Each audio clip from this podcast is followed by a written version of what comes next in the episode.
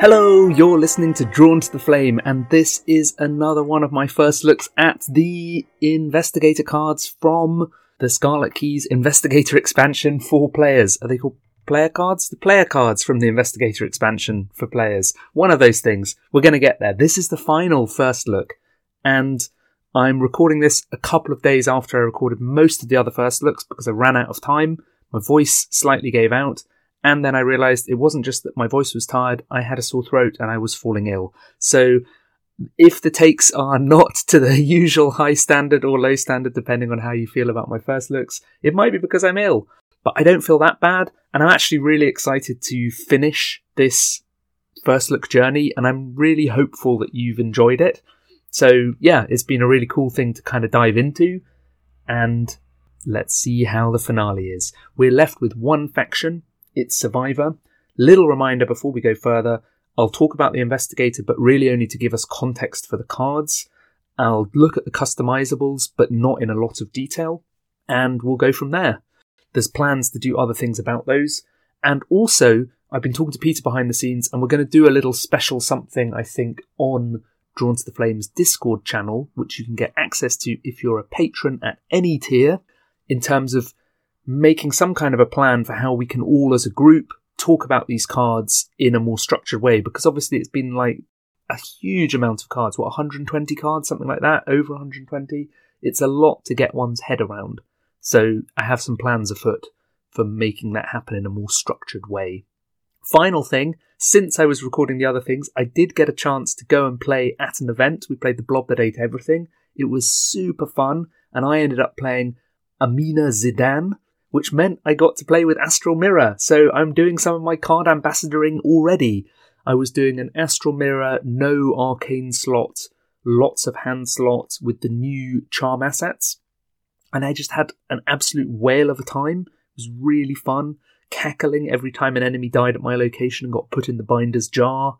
Eldritch Initiation for 4 cards each time I played it, and no discards, which was like obscene, and then Sin Eater readying the charm assets, going doom crazy, just having an absolute blast. So yeah, it was really cool, and Astral Mirror was really fun within that.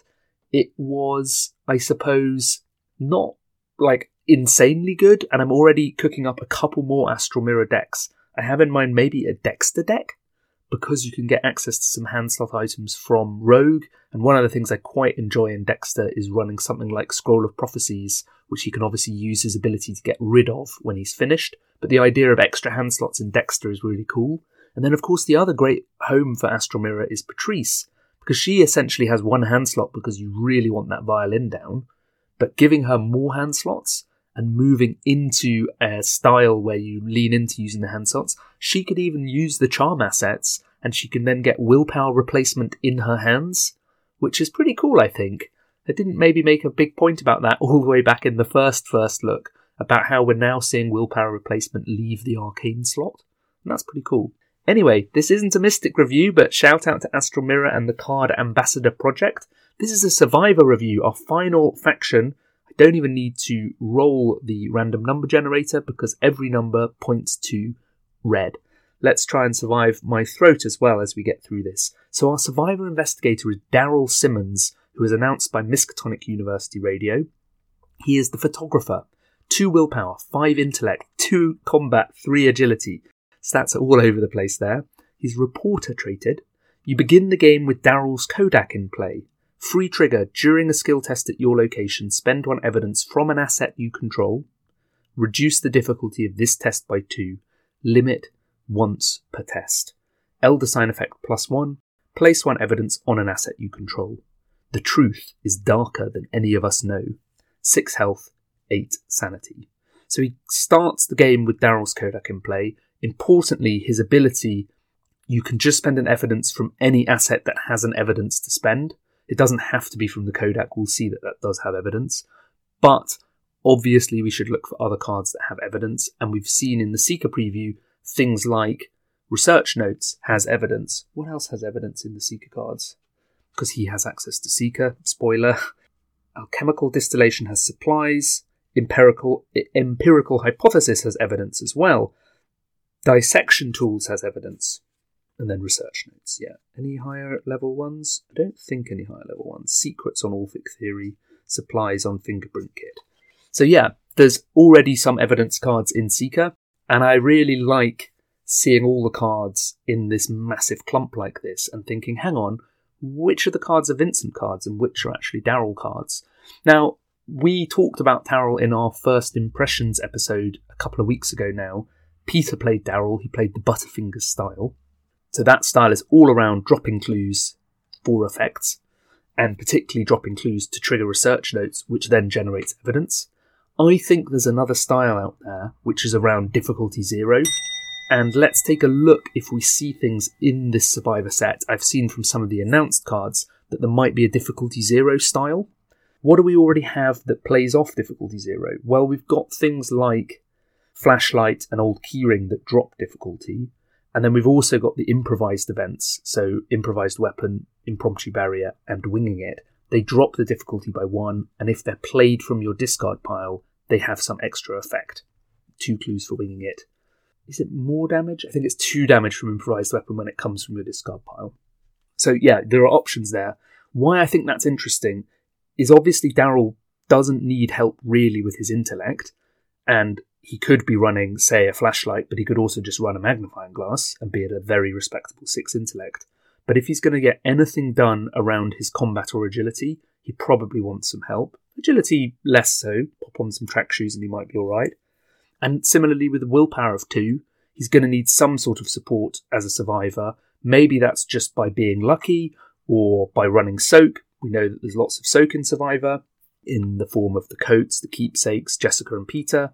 But maybe it's also that he's going to pass some treacheries by making them less difficult. The other thing to note, of course, is that his ability is once per test. So what you can't do is stack evidence and then go into a really hard test, like attacking the blob at difficulty 12 or 13, and just drop it to 0 because you've stored all the evidence. You can only ever drop by 2. So that means if we're looking for real difficulty reduction, maybe we're combining his ability with those other tactics.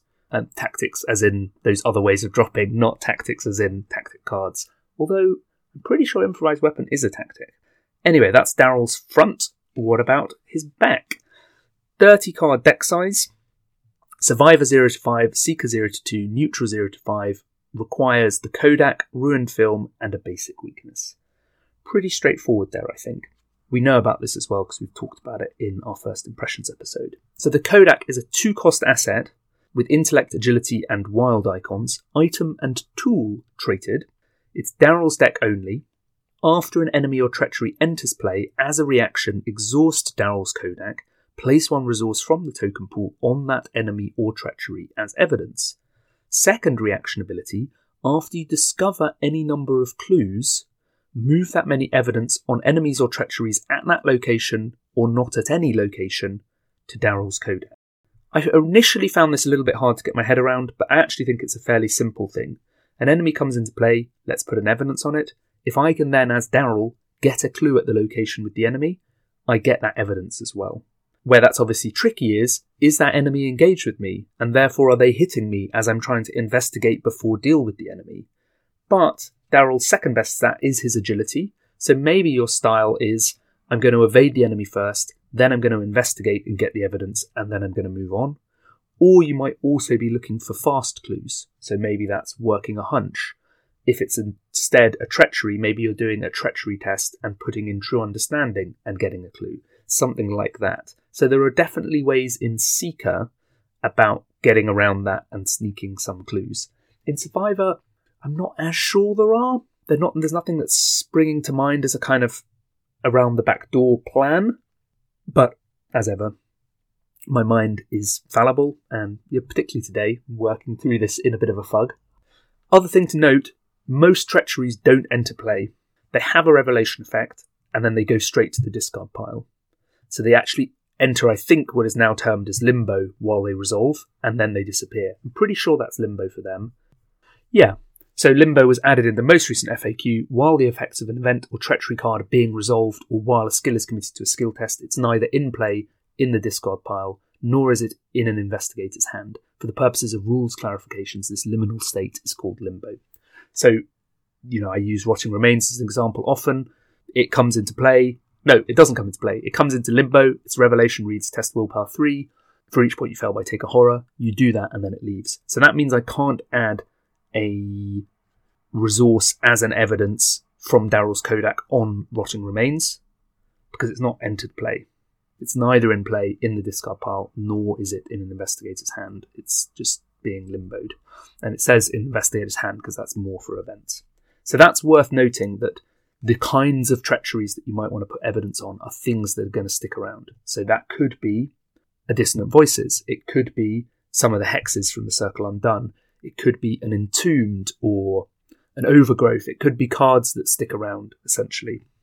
The other thing to note is that the Kodak does exhaust, so were you to draw, say, a Swarm Enemy, you can only put out one evidence. You can't get really cheeky where you suddenly slew loads of evidence out and then get clues and get evidence back.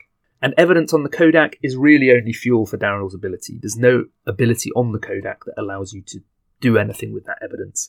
As we talked about in the First Impressions episode, having other things to do with the evidence, I think, is a really cool way of playing Daryl. It's a sort of Mr. Evidence style, where, ooh, an evidence can be draw a card. Ooh, an evidence can be getting clues. Let's do different things. And actually, that's part of where Empirical Hypothesis, he says, reaching behind him back for the Seeker cards, is pretty cool. Because with the Empirical Hypothesis, you have spended evidence, draw a card. But in theory, you could put Irrefutable Proof, which is 3 XP, on the Hypothesis, which has spend 3 evidence, discover 1 clue at your location. So with that, and maybe one more tick for a new criteria, perhaps, such as enter a location with 3 or more shroud, something like that, you could have a way with the Hypothesis of getting a clue fast, even when there's an enemy on you, by spending evidence. And even though it says spend 3 evidence, of course you'd then be getting the evidence off that enemy from the Kodak back onto the Kodak. So you'd be net -2 rather than net -3. It's maybe not the best thing in the world, but yeah, it's good to have other options. Ruined Film is his weakness. It's a treachery, blunder-treated. The film actually looks okay, although it is exposed. Revelation. Remove 4 evidence from cards you control.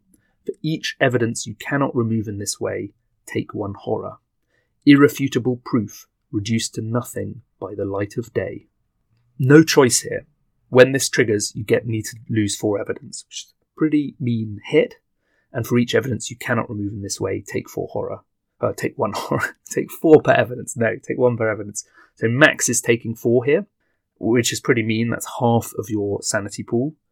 I don't mind if I'm losing, say, 2 and then taking 2 horror, but the really nasty thing is how much evidence gets wiped out. And as we've just been talking about these 3 cards, you can see that for some of the evidence generation, it could be a little bit fiddly, particularly with the Kodak.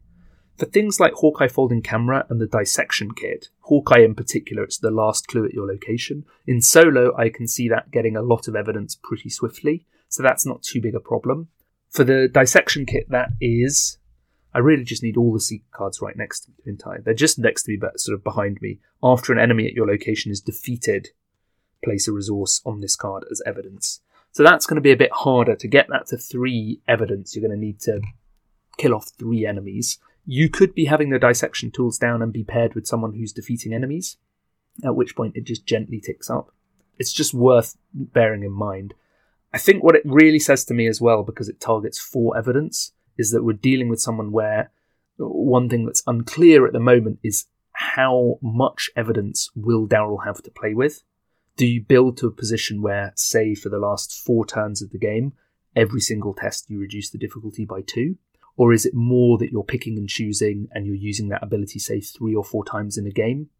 I am heavily inclined towards closer to the former. I don't know if necessarily making all of your endgame tests easy is the way forwards, but I think we're looking at evidence around the 12 to 15 mark, maybe more, depending on how you're generating evidence. And I'm basing that partly on seeing that Ruined Film kills 4 evidence, and partly on my experience in the First Impression play. So that's Daryl. First up, we have the Pocket Multi-Tool. This was previewed by Los Archivos de Arkham, and actually we talked about this card as well in our final preview stream. It's a 3-cost asset with a wild icon. item and tool traded, customizable, limit one per investigator. During a skill test you're performing, exhaust Pocket Multi-Tool. You get +1 skill value for this test. But wait, there's more! Lovely flavour, takes up a hand. So it's a mini Lucky. It's a Lucky in... forgotten the word. It's a Lucky in penknife form. Not exactly at this point, it's just a steady +1. And it's a +1 to anything you're doing, which is nice. And then, as we've seen from the upgrades, for 1 XP detachable, other investigators at your location may use the ability, so you can boost other people. Infuriatingly, they've put a hyphen in multi-tool there, but not anywhere else. But that's just me as a proofreader. For another 1 XP pry bar, you get an additional +1 skill value if this is during a skill test on a treachery. So for 2 XP, you have essentially an unexpected courage to give out every turn to someone for skill tests on treacheries. Or just for 1 XP, you have it for yourself. There's sharpened knife. For 2 XP, you get an additional +1 skill if this is attack. The signal mirror, you get an additional +1 skill if this is during an evasion. There's magnifying lens, you get an additional +1 skill if this is during an investigation. They're all for 2 XP. And then there's a 3 and a 4 XP. 3 is lucky charm. After you fail a skill test, ready Pocket Multi-Tool. And then finally, spring-loaded. Pocket Multi-Tool's ability is now a reaction ability with the trigger. When you would fail a skill test you're performing, exhaust Pocket Multi-Tool. So if you combine those two for 7 XP, when you would fail, you can exhaust the Pocket Multi-Tool to get +1 skill. If you're still failing, this would ready, but if you're obviously passing, you're not getting it back. I don't know if they actually combine that well. The reason I said it was as like a mini Lucky is because of spring-loaded, that you can have it as a way of responding to failure rather than having to put it in ahead of time and then drawing a 0 anyway, or whatever it is. So a nice mixture there. I like that this customizable develops based on what you want your investigator to do. It could be the generalist thing that you're giving out a +1 to everyone, but it could be that you are using the multi-tool, as Daryl say, in solo, and you're using it for attack and evasion, and maybe with spring-loaded. So that would actually be 8 XP, and this is a +1 for attacks and evades that you can trigger when you would fail. So that's kind of nice. Won't go into more detail about that because I know that the customizables are something that we do want to explore. But next, a card I don't know, the Makeshift Trap. This is another customizable, 1-cost event with intellect and agility icons, improvised and trap traded. Rushing to ArkhamDB here to pull up the trap trait because I've not seen traps for a while, and there was always talk about how a trap deck could be a thing. Yeah, the snare trap and under surveillance, and that's it. Snare trap attaches to your location. After a non-elite enemy enters the location, exhaust that enemy, disengage it from all investigators, and attach snare trap to it. And when attached enemy would ready, you just discard the snare trap for 2 cost and 2 XP. And under surveillance is when a non-elite enemy enters attached location, discard under surveillance, evade that enemy, and discover 1 clue there, and they don't ready, for 3 cost and 1 XP. So those are our 2 traps. Of course, hiding spot and lure are cards that people have included in that trap style. I'm a little bit taken aback that there's only 2 traps, actually. Anyway, what does the Makeshift Trap do? Artist Tiziano Baracci, it's a man just... oh, I think it's a man, could be a woman, putting string, attaching it to a nail, I think, sort of making a little trip. So it's customizable. It uses 2 time. Well, this is lovely, particularly after the uses 2 ether as well that we saw. If Makeshift Trap has no time, discard it. Attach to your location. Each non-elite enemy at attached location gets -1 fight and -1 evade. And at the end of the round, remove 1 time from Makeshift Trap. So it lasts for 2 turns because I play it, and at the end of the round it loses 1 time. And then following round it's there, and then it loses 1. This, ring that bell, does feed into our difficulty 0 style. We could be giving something -1 fight, -1 evade, an enemy. And if we're Daryl, we could be dropping that to another 2. So we could be facing difficulty 0 for a 3 evade or a 3 fight enemy without too much effort. It's 1 cost and an action. I like this as well in that support style, slightly hinted at by the Pocket Multi-Tool, that you put this down when your role isn't fighting or evading, but it's to help the rest of the team. So it's like, oh, I'll just put my trap down. I actually think this is quite good for the customizable at level 0. Somewhat specific, but particularly in multiplayer, yeah, I'll help everyone. I'm giving all of you +1 for your attacks this turn by paying 1 in an action and putting the trap down. But let's see what the upgrades do then. Oh, it's a big, full upgrade sheet. There's 2 1 XPs. The first is Improved Timer. When you play Makeshift Trap, you may increase or decrease its uses by 1. Okay, very curious about the decrease the uses, because why would you want it to hang around for less time? There's also Tripwire. Only trigger Makeshift Trap's forced ability if there are 1 or more enemies at the attached location. Wow, okay, so you put the trap down. If no one draws an enemy, you're doing it proactively. You don't lose any time. It just waits. If you're putting this on a choke location where you're expecting to do fighting, like say you're putting this in the hallway in the gathering, and you know that ghouls are all going to start making their way towards the parlour through the hallway, if no one has any ghouls, the trap doesn't do anything. Of course, this only focuses on non-elite enemies, so planning to use this for, say, the Ghoul Priest is not going to help. And of course, this is 1 XP, so unless you've done in the thick of it to start with Tripwire on your trap, that's not going to help as well.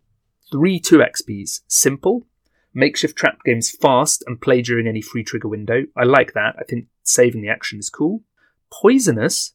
When you remove 1 or more time from Makeshift Trap, deal 1 damage to an enemy at attached location. Ooh. So increasing the uses to 3... In theory, you have this around for 3 turns and deal 3 damage with this for just 2 XP. And then finally, remote configuration is the third 2 XP option. When you play Makeshift Trap, you may attach it to a revealed connecting location. Okay, that's really nice as well. Throwing this into a location where there's an enemy and you'd like to go in, but that you don't feel able to handle. Ah, okay, so this is a cool play. I put the Improved Timer on it so I can increase or decrease by 1. I put Poisonous and Remote on it. That means I can throw this onto a location where there's a cultist. It's only got a single time on it. So it ticks down. Well, it doesn't matter actually for poison. It doesn't need the Improved Timer. But that kills the Acolyte, is what I'm saying. In a turn, bang, you've popped the Acolyte. You don't need to go in. It's just 1 damage.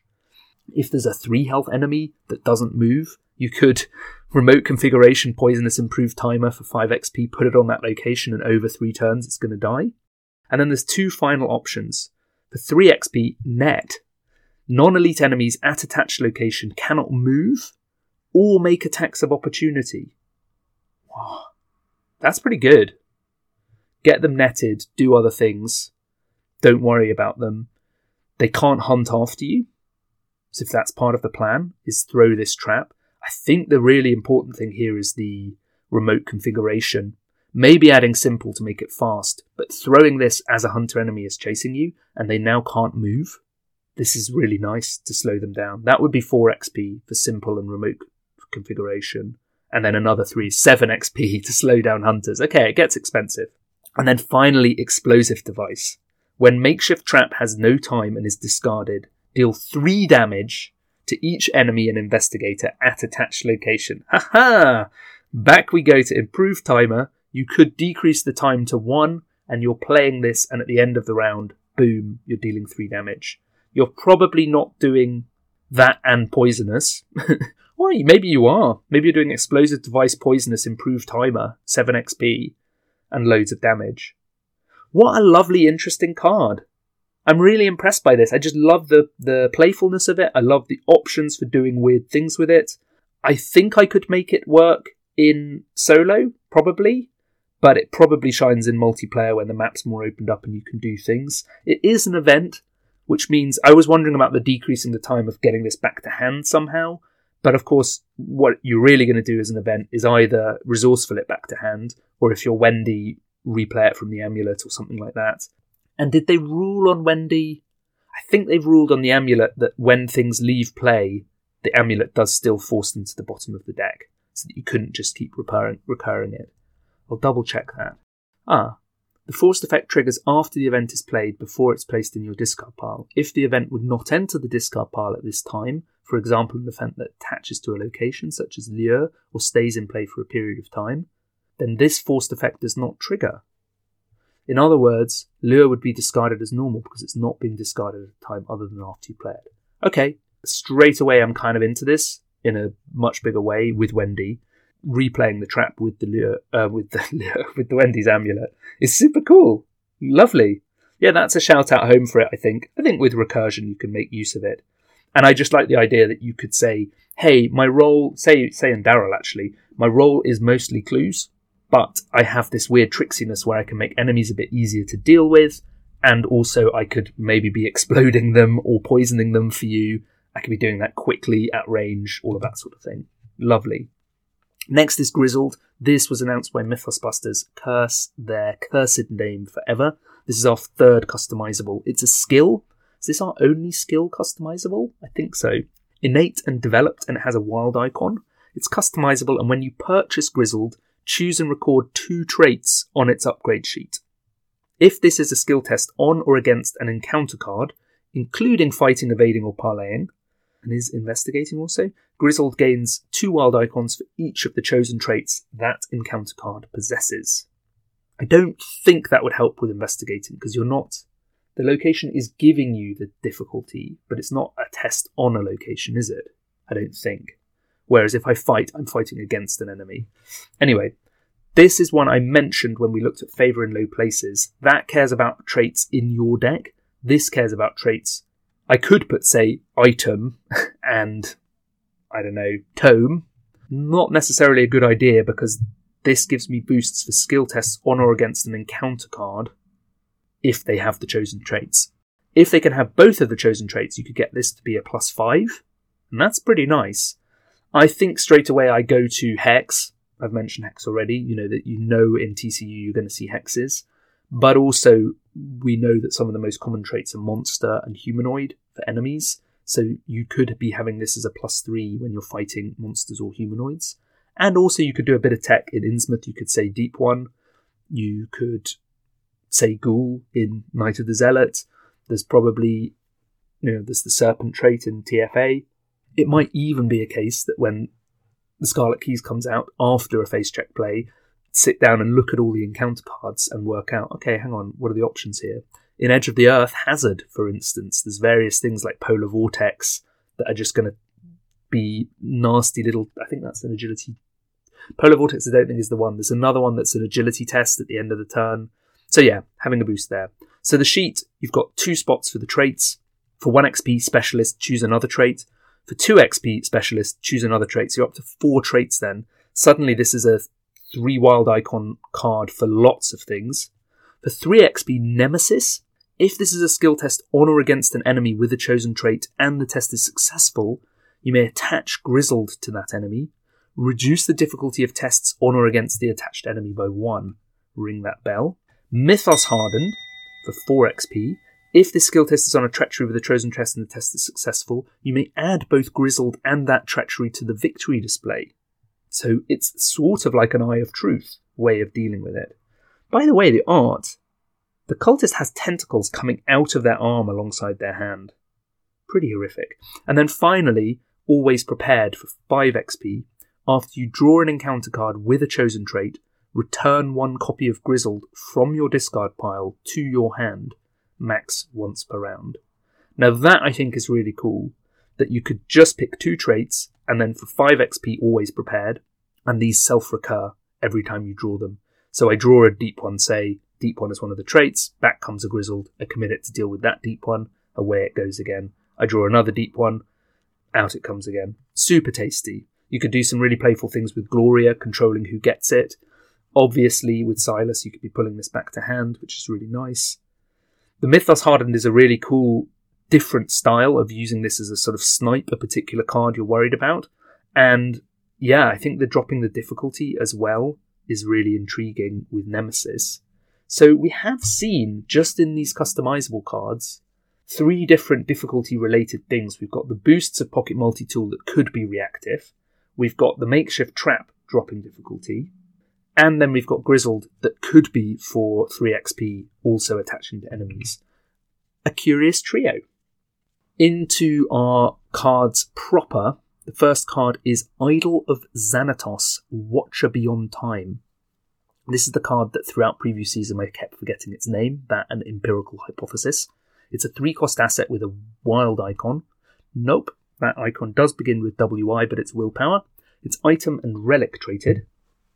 And it has a reaction ability. When you're dealt damage and or horror, Exhaust Idol of Xanatos and discard up to 3 cards from your hand. Cancel that much damage. Horror. The weight of it was reassuring. The metal warm against her skin. Takes up the accessory slot. Not 100% sure who it is in the art. It could be Patrice, but you can only basically see the idol and a dress and nothing more. This is a curious card to me. The accessory slot is a very popular slot. This is a level 0 discard enabling ability that means any survivor, or indeed anyone who could take this card, if they wanted to use discard shenanigans, particularly the improvised events, they'd be able to set them up.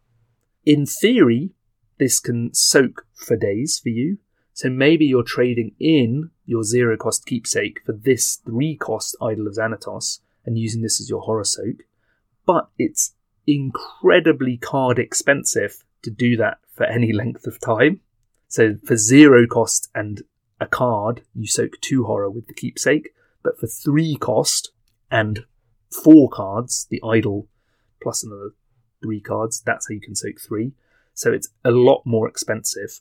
So what I'd be looking for is to get value over time for this by soaking even more than that. But the more I want to soak, the more cards I discard.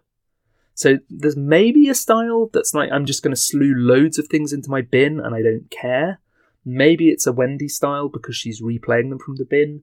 Maybe it's a scavenging style that Daryl could obviously be playing, Bob could be playing, pulling things back. I think you probably want the improvised events, maybe even short supply, to make the most value out of it. And actually, in that first impressions play that Peter and I did, one thing he noticed when he looped his deck was he got the improv events back and then was like, oh, how do I get these into the discard pile this time?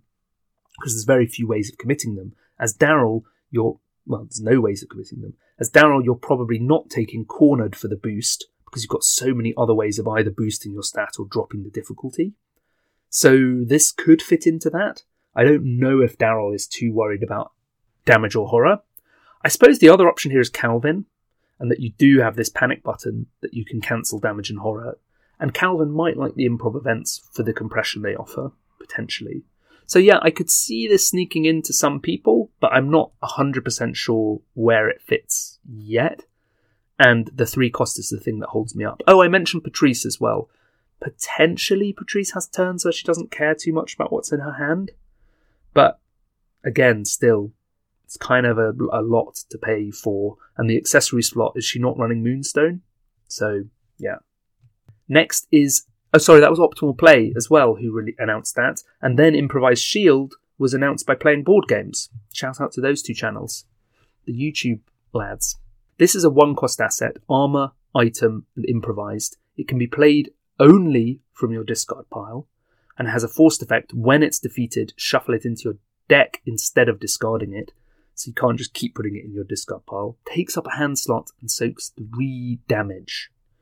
Is this a Yorick card? And does Yorick like the Idol of Xanatos? Because Yorick replays things that he discards. I wondered if the Improvised Shield is also a possible Patrice card, and maybe it's an Astral Mirror Patrice, where you have extra hand slots and you can afford to replay this. For 3 damage soak, this is soaking a hit from the Watcher from another dimension. So this is another fiddly card. This was early in the preview season that it came out. Peter and I talked about it. It feels like the drawback to get it into play. Why not just run Leathercoat for 0 cost, a different slot, and 2 damage soak? You go to quite a lot of effort with this, where it has to first end up in your discard pile. It doesn't have any icons to commit, so you're hoping short supply or the idol, or something else has ended it up in your discard pile, maybe Cornered, and then you're playing it back.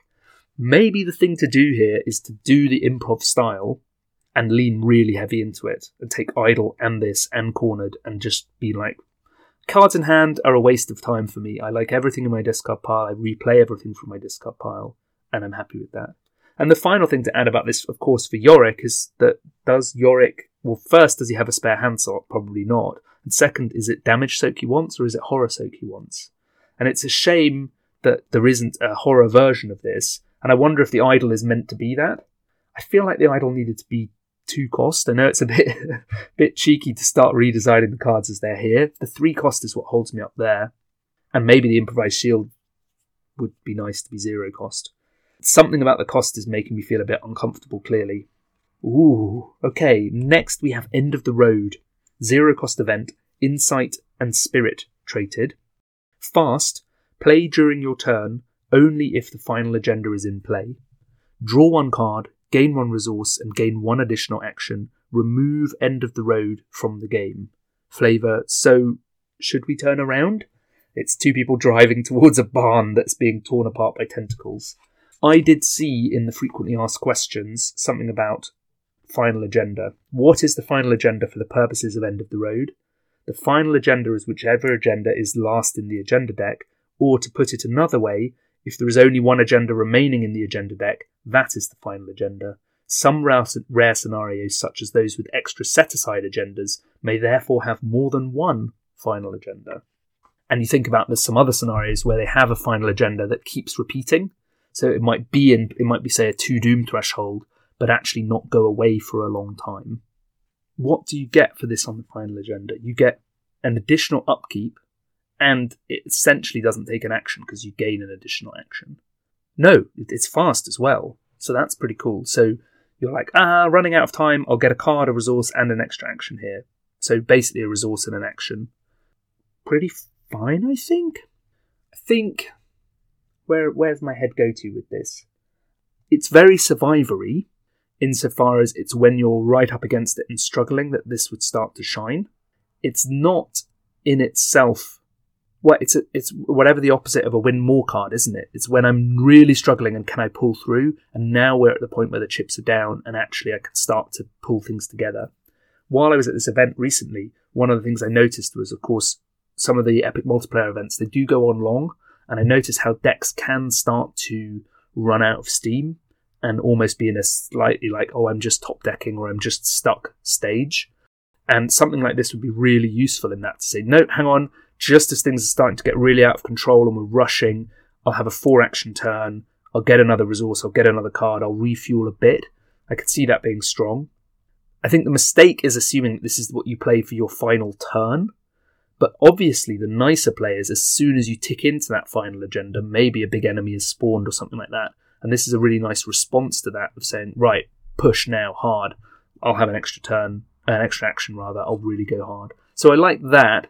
It's a shame, again, no icons. And because it removes from the game, you're not going to be recurring this with Wendy. So there's no shenanigans there. So you're in this slightly stuck place of what do I do with this? Up until that point. If I draw this in my opening hand, obviously I mulligan it because it's only going to help me late game. And that's an awkward place to be for a card that I can't make it work for me earlier on. Of course, I've just thought Ashcan, of course, like Patrice, has a way of discarding cards without icons. So Ashcan could be getting the improvised shield out. And maybe because of Duke, he doesn't care as much about his hand slots, although I'd contest that. End of the Road, of course, could be Ashcan Fuel. So that's a couple of options there for he's chucking cards to ready Duke and making progress early by not caring about their icons, and then later he's recurring them for value. Okay, next is Exploit Weakness. This was Reddit who announced this. It's a 2-cost event, combat and agility icons. This is a card that I think is really cool, by the way. It's tactic and trick traded. Fast, play before revealing a chaos token. During an attack or evasion attempt you are performing, and only if the difficulty of this test is currently 0. Difficulty. This test automatically succeeds. Instead of this test's normal effects, discard the attacked or evaded enemy. If it's elite, automatically evade it and deal it 3 damage instead. How hard is it to get to difficulty 0? For attacks and evasions. Just in what we've seen here, we have Daryl to drop by 2. We have Makeshift Trap for a non-elite enemy to drop by another 1.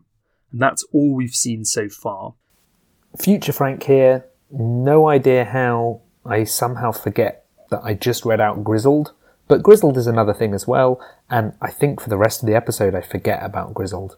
So sorry about that. Grizzled is a thing.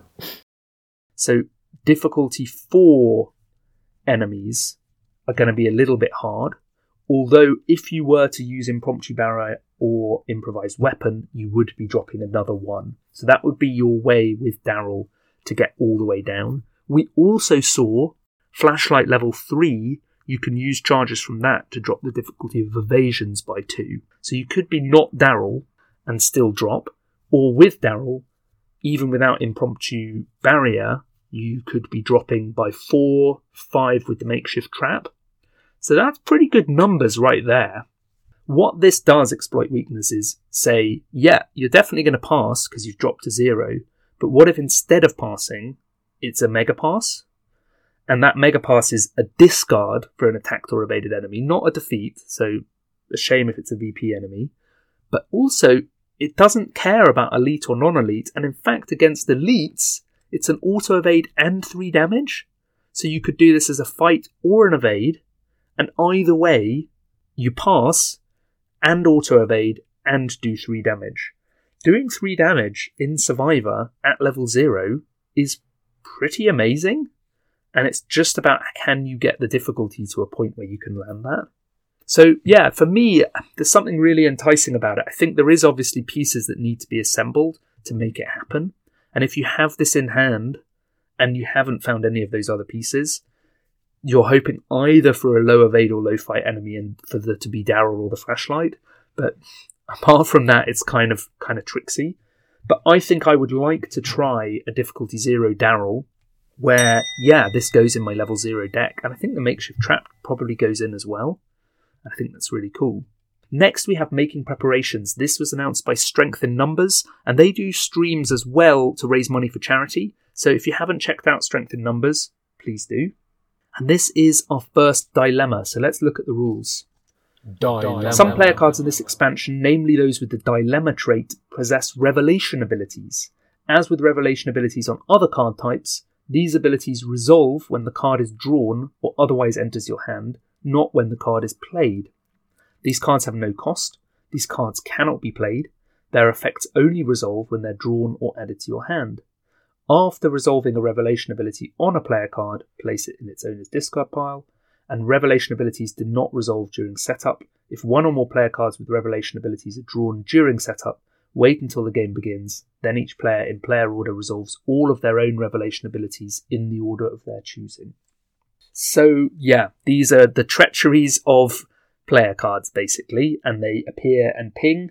They don't have a cost, and they just do a thing. So this is our first dilemma. Null costed, dilemma and tactic traited, so Mark can take it. Max 2 dilemma per round, and we're going to hear that a lot. Revelation, choose 2 skills, willpower, intellect, combat, and agility. Until the end of the investigation phase, each investigator gets +1 to each of the chosen skills, and -1 to each other skill. There is certain clarity in the grim mathematics of survival. I saw this in play yesterday. We chose intellect and combat early on, and we just bashed on and got quite a lot done. It was quite nice early on to have a boost to intellect and get clues for both me and the Ashcan player. I really like this. The preview was really hilarious and kind of wild, so definitely worth checking out if you haven't. It's a +2 to 2 stats and a -2 to others. In solo, I'm probably finding things I'm happy with. In multiplayer, it might get a little bit more sticky. It's not peril, though, so you can discuss it together.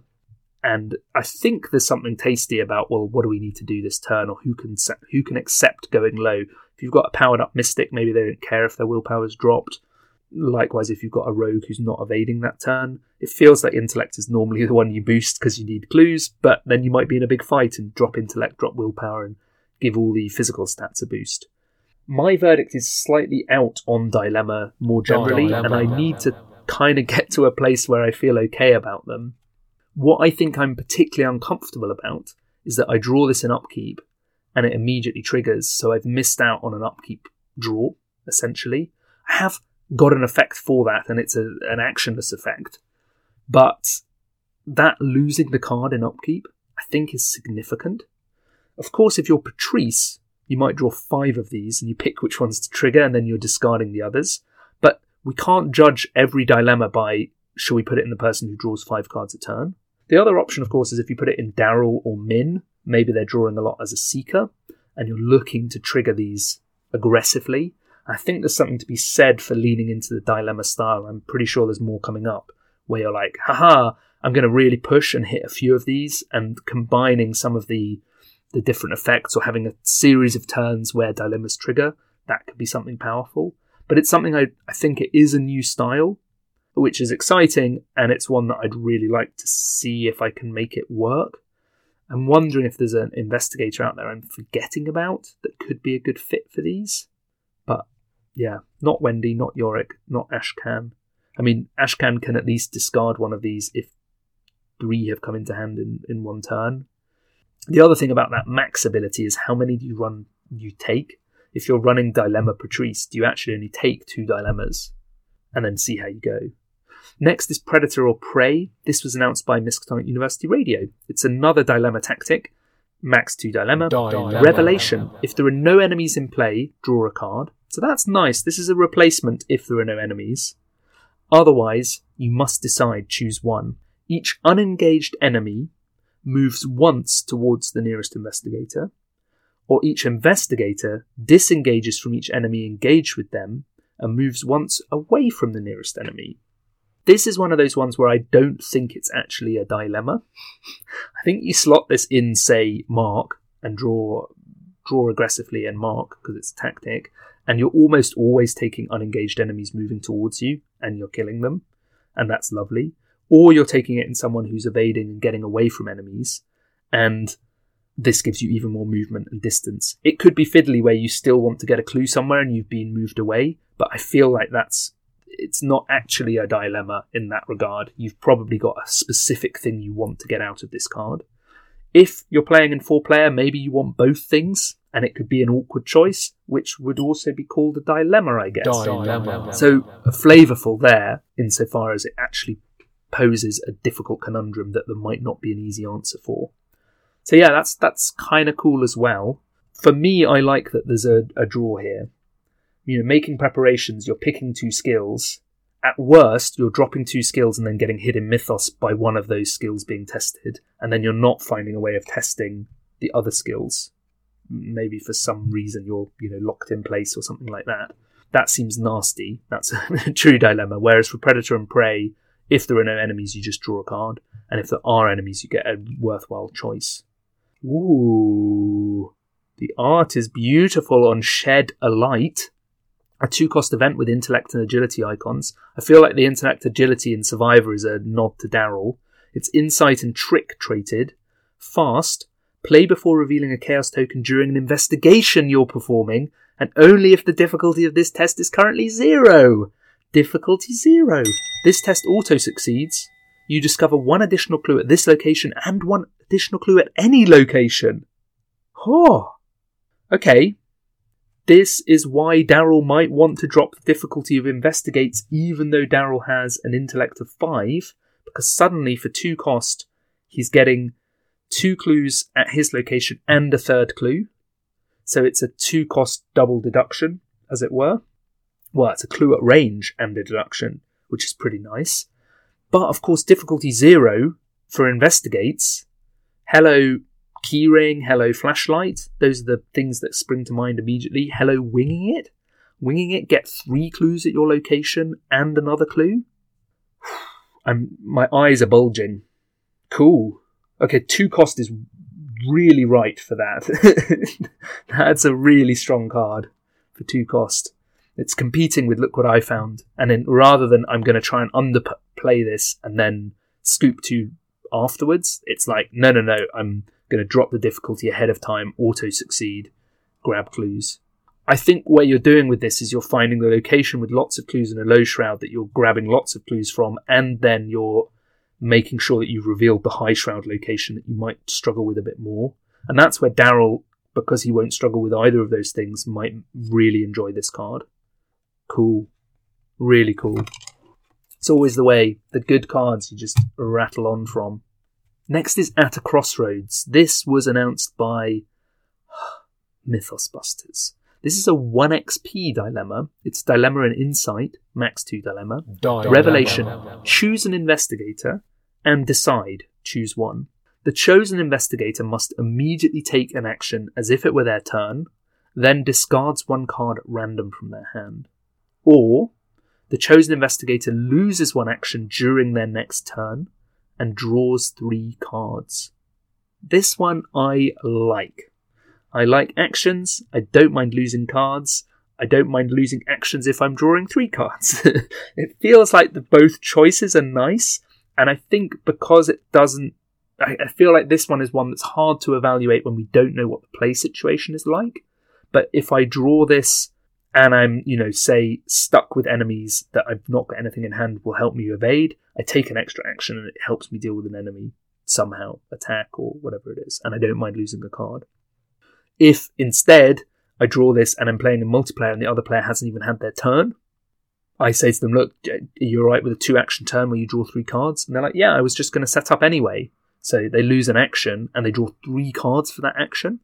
Essentially it reads, spend an action to draw 3. And there's the awkwardness of if you draw this in upkeep, do you pick someone to lose an action to draw 3 and then they draw something difficult to deal with in Mythos and they're like, I'm stuck, I've only got 2 actions. That's possible. That's part of the sting in the tail of that. Yeah, I think this one's nice as well. For 1 XP, it's cool. You can see that it's stronger at 1 XP straight away than the 2 level 0 cards, making preparations in Predator or Prey. And that's fascinating to me that they've nailed that really well. I think it's generous for 1 XP. Draw 3 or get an extra action. And yeah, there's some downsides, but who cares about those? Next is Lifeline. This is a 1-cost event, 1 XP with a wild icon. It's rare that we're seeing events with icons on, so that's nice. Fortune traded. Max 1 per turn. Man, so many limits on these Survivor cards. Have the Survivor playtesters been really breaking the game? Fast. Play when an investigator's turn would end. That investigator may take X additional actions during their turn. X is the number of skill tests they failed during their turn. Exile Lifeline. So I could fail 3, about to be ending my turn, pay 1 and exile this, and get 3 actions. That's nice, but I've had a pretty appalling turn. This makes me think this is a Stella card. For Stella to go crazy and have a 7-action turn. She's failing to succeed early on and then hitting the lifeline to proceed. If you're a quick learner, your first test is +1 or +2 difficulty, depending on how many you've taken. But your third and later actions are all -2 difficulty. Hey, difficulty 0 plays. So you fail the first action, maybe you fail the second, and then you pass the third, and you pay 1 for lifeline for 2 actions.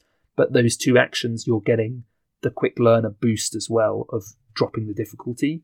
So maybe that's when you're like, okay, now we go crazy. I throw out an exploit weakness on this enemy on you, and then I shed some light because the difficulty's really low now. And that's the other thing I forgot to say, of course. Quick learner is the other way that we're dropping difficulty. And with 2 quick learner, you're dropping by 2. That's how you deal with your 5 and 6 shrouds, isn't it? A Daryl charge, a flashlight, and 2 quick learner. The shroud is suddenly 0 on 6 shroud. If you don't have Daryl, you can still do that on a 4 shroud or a 5 shroud with winging it. Pretty good. This is probably an action and an XP... probably a resource and an XP for 2 actions. If you failed all 3 actions, you could have had value out of all of those fails, but it's unlikely. And at which point, you're paying 1 to take your turn again. I mean, when you put it that way, rather than just 2 actions but retake your turn, it's kind of nice. There's something else here for me on the edge of my awareness of, can you do something cheeky with Will to Survive and deliberately fail early tests to then get a longer Will to Survive play? I don't think that works. Yeah, nice. I think a cool deja vu target as well to rebuy. Okay, next is another Optimal Play announcement. It's Nature of the Beast. 1 XP event. Dilemma and Insight. Max 2 Dilemma per round. Dilemma. Revelation. Reveal the top 3 cards of the encounter deck. Choose an investigator to draw 1 of the revealed cards and discard the rest. Then choose an investigator to discover 1 clue at any revealed location. This is a nastier one. The art is brilliant. There's a chap happily reading a paper, and in the background there's another chap wrestling with some massive tentacled monstrosity. That illustrates to me how the style probably works for this. that you're hoping to use this for clues, and you'll have a someone who's a real mythos tank who doesn't mind drawing an extra card. But the kind of tricksy thing about it is you're always getting the encounter draw for a clue. So this is, I'm spending an XP to draw more encounter cards. And yes, you could argue that, of course, you're discarding two other encounter cards, so you are countering the mythos deck in some way. The encounter deck, rather. Countering the mythos in some way. But, yeah. What am I missing? I like choose and investigate to discover a clue at any revealed location. So mega clue range. That clue that you left behind that you're not going to get. Aha, I'll get it. There's a possibility where someone's so set up they don't mind more encounter cards, and what you need is clues. It's kind of weird, though. I particularly don't like this in solo, because I'm digging myself into a hole with more encounter draws for single clues. 1 XP for a single clue. No, I'm shaking my head. Okay, next. We're getting through these, but there are still loads left. Next is Gumption. This is a 1 XP skill. Again, the no icons. Man, the theme of this Survivor set is no icons. And then Grizzled has 1,000 icons. Innate, max 1 committed per skill test. You may commit Gumption to any type of skill test. While Gumption is committed to a skill test, that test gets -2 difficulty. Yes! Ring that bell. Now you listen here, mister. Okay. Well, that's another option. So you don't have to be Daryl, and for 1 XP you have 2 Daryls in your deck. Two drop by 2. Okay, yeah. I've said so much about dropping difficulty. I'm really glad I predicted a difficulty drop basically off the back of exploit weakness, because we've seen loads now.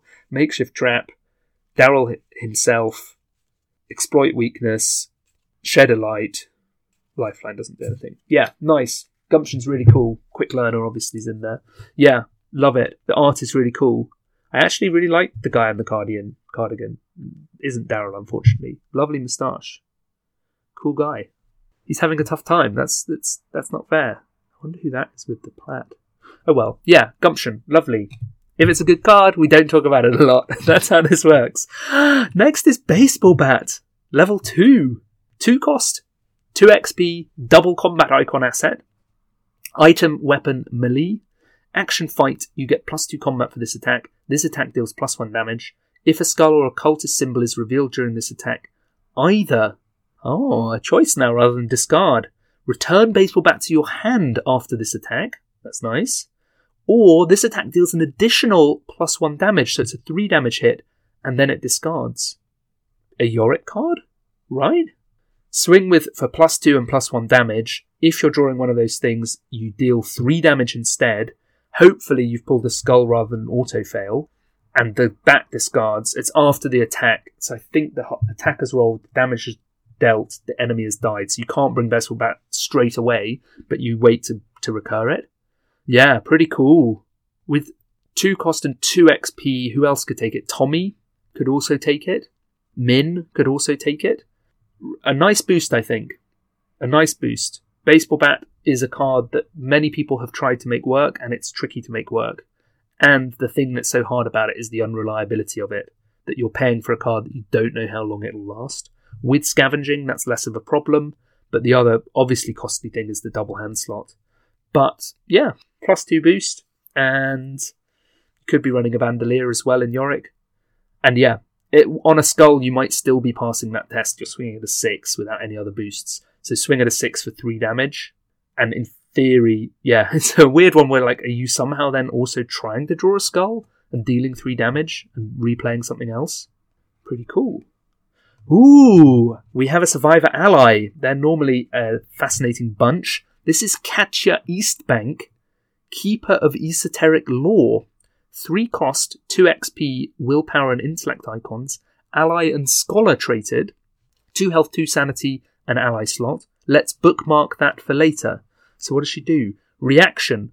When you draw a non-weakness card from the top of your deck, before resolving any of its effects, exhaust Catcher Eastbank, place that card face down beneath her, limit 5 cards beneath her, draw a new card to replace it.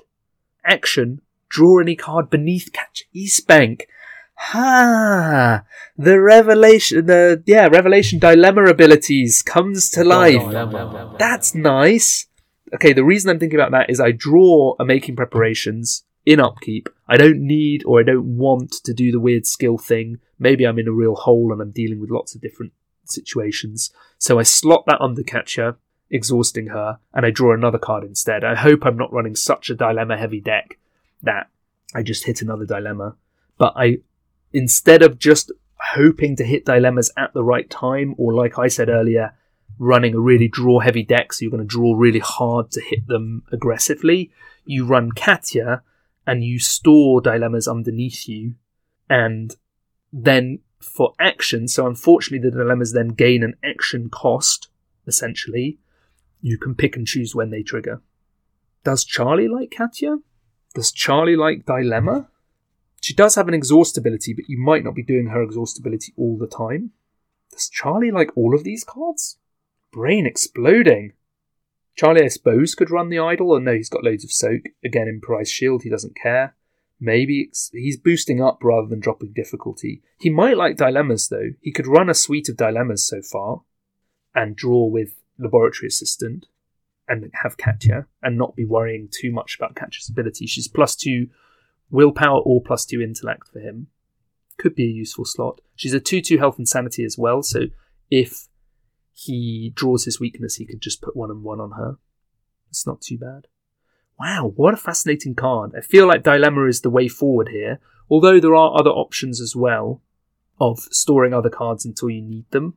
That seems somewhat costly, but say for the first 5 turns of the game, essentially Katya reads draw 2, because every turn, the first card you draw, you can pick, do I need this in hand or do I slot this for later? And she gives you this kind of filtered draw where the slot for later is I can get that later. And of course, if you put a bunch of cards under her and she's defeated, they just go in your discard pile, which might not be the worst thing in the world for the faction with recursion. Ooh, okay. There's some edges here of ideas about being really tricksy with her, which I'm intrigued by. It seems like Dilemma is the obvious thing here, but I'm sure people have thought of other things that they can do with Katya. Oh, hey, that's another thing straight away. What is that card? There's End of the Road. If you draw that early, no icons, you slot it under Katya, and you're getting it later. It's fast, so you will end up spending an action to get it. There's Lifeline, I suppose, also fast, but you maybe slot that for when you need it. So you fail 2 actions, then spend an action to draw Lifeline out from under Katya and then play it, and you get 2 more actions. That's not too bad. And you end up with this little bank of 5 cards that you can pick. It's a shame that it's an action to draw, but it makes sense to me because otherwise this card is insanely strong. Okay, next is Heed the Dream. This was announced by Optimal Play as well. They had multiple dilemmas for them. This is Augury and Dilemma. Max 2 Dilemma. Revelation. Reveal the top card from each investigator's deck and place them in a pile. So 1 from me, 1 from you. Then repeat this 2 more times. So 2nd pile has a card from me and a card from you. 3rd pile has a card from me, a card from you. Choose 1 of the 3 piles. Each investigator draws each of their cards from that pile. Shuffle each weakness in each other pile into its owner's deck and remove each other revealed card from the game. 2 XP for this pup. It does seem to have an Ashcan dog that doesn't look much like Duke in it. Early days Duke. This was announced pretty early on in the scheme of things, and I've seen a few people point out that this losing cards from the other 2 piles is really mean. The gambling, aggressive, want to make progress, want to rush side of me, particularly the solo side of me, just thinks, fine, I don't care if I lose those cards. Yes, it could be a really knotty decision. Yes, I can see lots of situations where you see this early and people aren't set up and you're forcing people to decide, oh, that's my key ally in pile 1, but in pile 2, that's your key weapon. Ah, which one do we pick? I can see that being a problem. This is a mean card in 4-player. This you're probably stopping the game for half an hour to discuss. I like the decision-making. It's nice to be having a plan. It leads into a very survivory style of having backups for your backups and trying to make do with what you can. And say you draw this in upkeep, this is suddenly draw 1 eye per investigator. So that's kind of nice as well. Everyone draws an extra card. It's just that the penalty is everyone also loses 2 extra cards. And particularly the weakness text is really mean. It's a shame that you can't pick a pile to kill a weakness, but obviously weakness sniping otherwise would be so strong. So yeah, in sum, awkward. Fits into that awkward thing. Roll straight back to Katia again, actually. This is the kind of one where if I see it early, I really want Katia out and store this. And when we get to a point where everyone's doing okay, if I have a spare action to draw this with Katia, then we get this really delicious, it's almost like black market. Here are some cards in play. Which is the pile that is going to lead to success most strongly? You know, say there's someone who's really missing a specific thing. Ah, okay, it's in pile 2. Are we all right with losing the other cards in piles 1 and 3? Because that pile 2 is going to get us to the end. Someone's about to die, say. Ah, okay, in that pile is healing, or that pile is soak. That's a nice option. I like that. Next is salvage. This card was announced by Obscure Studies. And this is the last announced card. I've covered all of them. I think I've shouted them all out. We have 2 cards after this, which is exciting. 0 cost, 2 XP event, intellect icon, insight traded. Choose an item asset in your discard pile. Either choose 1, remove that asset from the game and gain resources equal to its cost, or play that asset, paying its cost. You feel a bit discarded too. Davi's written a really nice article about this, really exploring it well, I think. It's another bit of recursion in Survivor. What a surprise. There's a choice here, though, as well, which is really cool. You're picking an item, and then you're picking, do I just want resources from the cost of that item? It's already in my discard pile, so something has gone wrong, or I've chosen other things to take. Or do I want that item back? Is that the desire here? So, for instance, maybe your second pocket multi-tool you've committed, and you're happy with your first one. It's limit 1 per investigator, so that's fine. So salvage then becomes a cash, because pocket multi-tool costs 3. I think where this gets stronger is then thinking about assets that have higher cost than that. So maybe you're looking at salvaging in, say, Tommy or Yorick and running expensive weapons, where this could be I get rid of the 3rd copy of my suite of weapons, the 3rd weapon in my suite, for 5 resources, say, 6 resources if it's a big weapon. That's kind of nice. But you also have that backup that your one weapon you've seen so far gets sniped, and you play this and get that back into pay.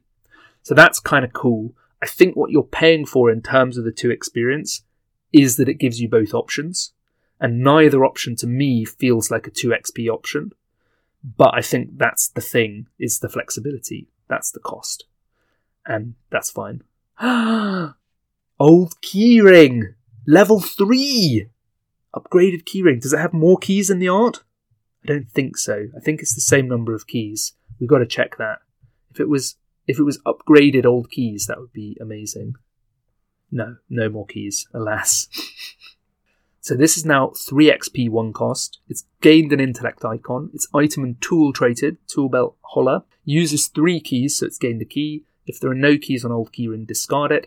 Action, investigate. Your location gets -2 shroud for this investigation. If you succeed, remove 1 key from Old Keyring. And if this test's difficulty is 0, ring that bell, you discover 1 additional clue. Wow. Okay, well, Old Keyring itself is already really good.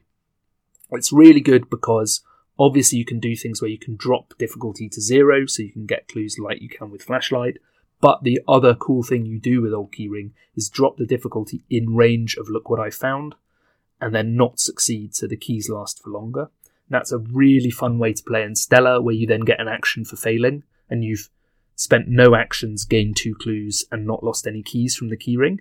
With this, you've got a double option here of drop to 0 to discover 2 clues at a time. So a 1-cost card that can get you 6 clues.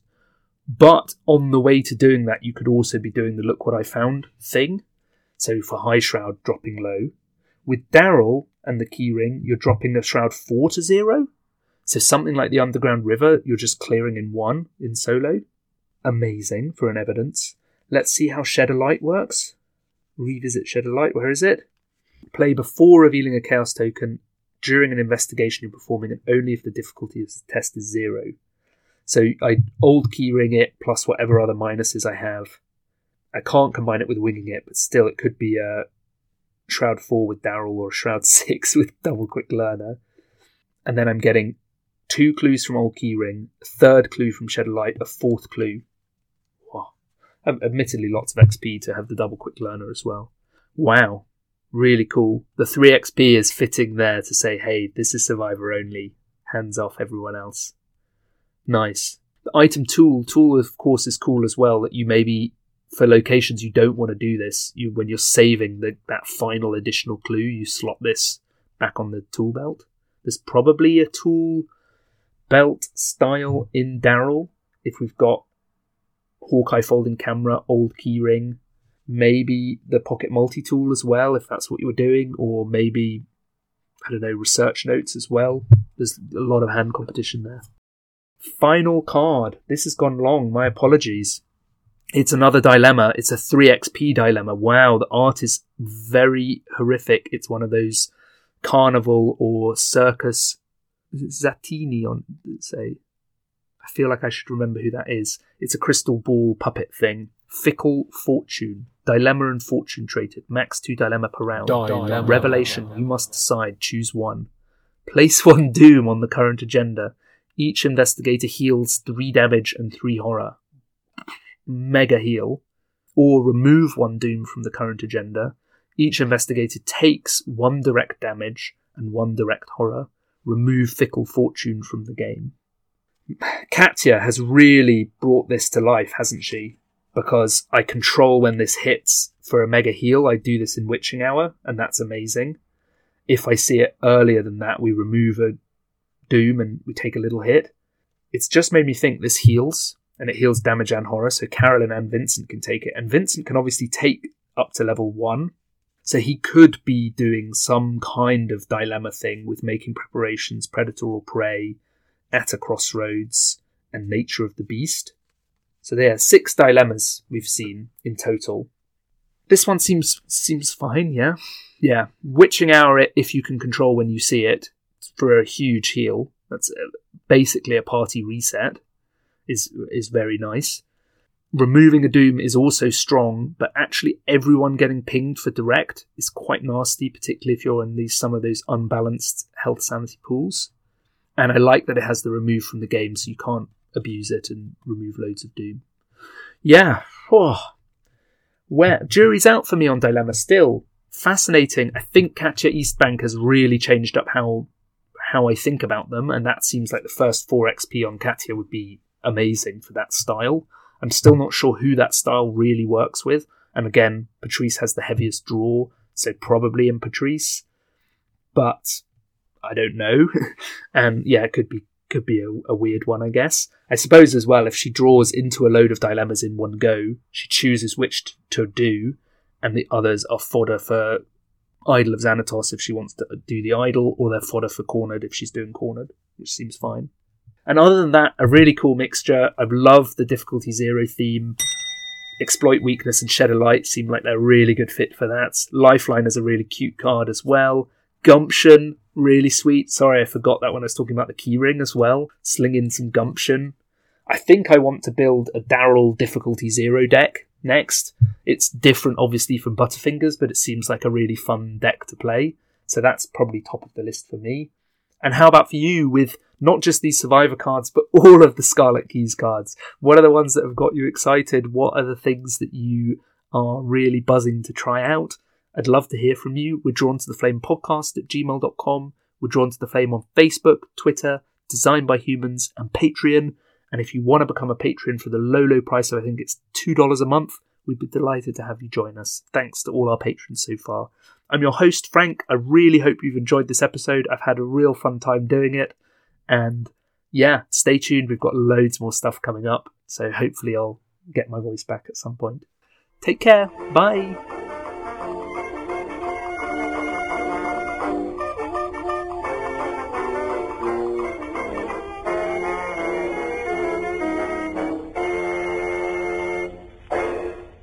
Dilemma.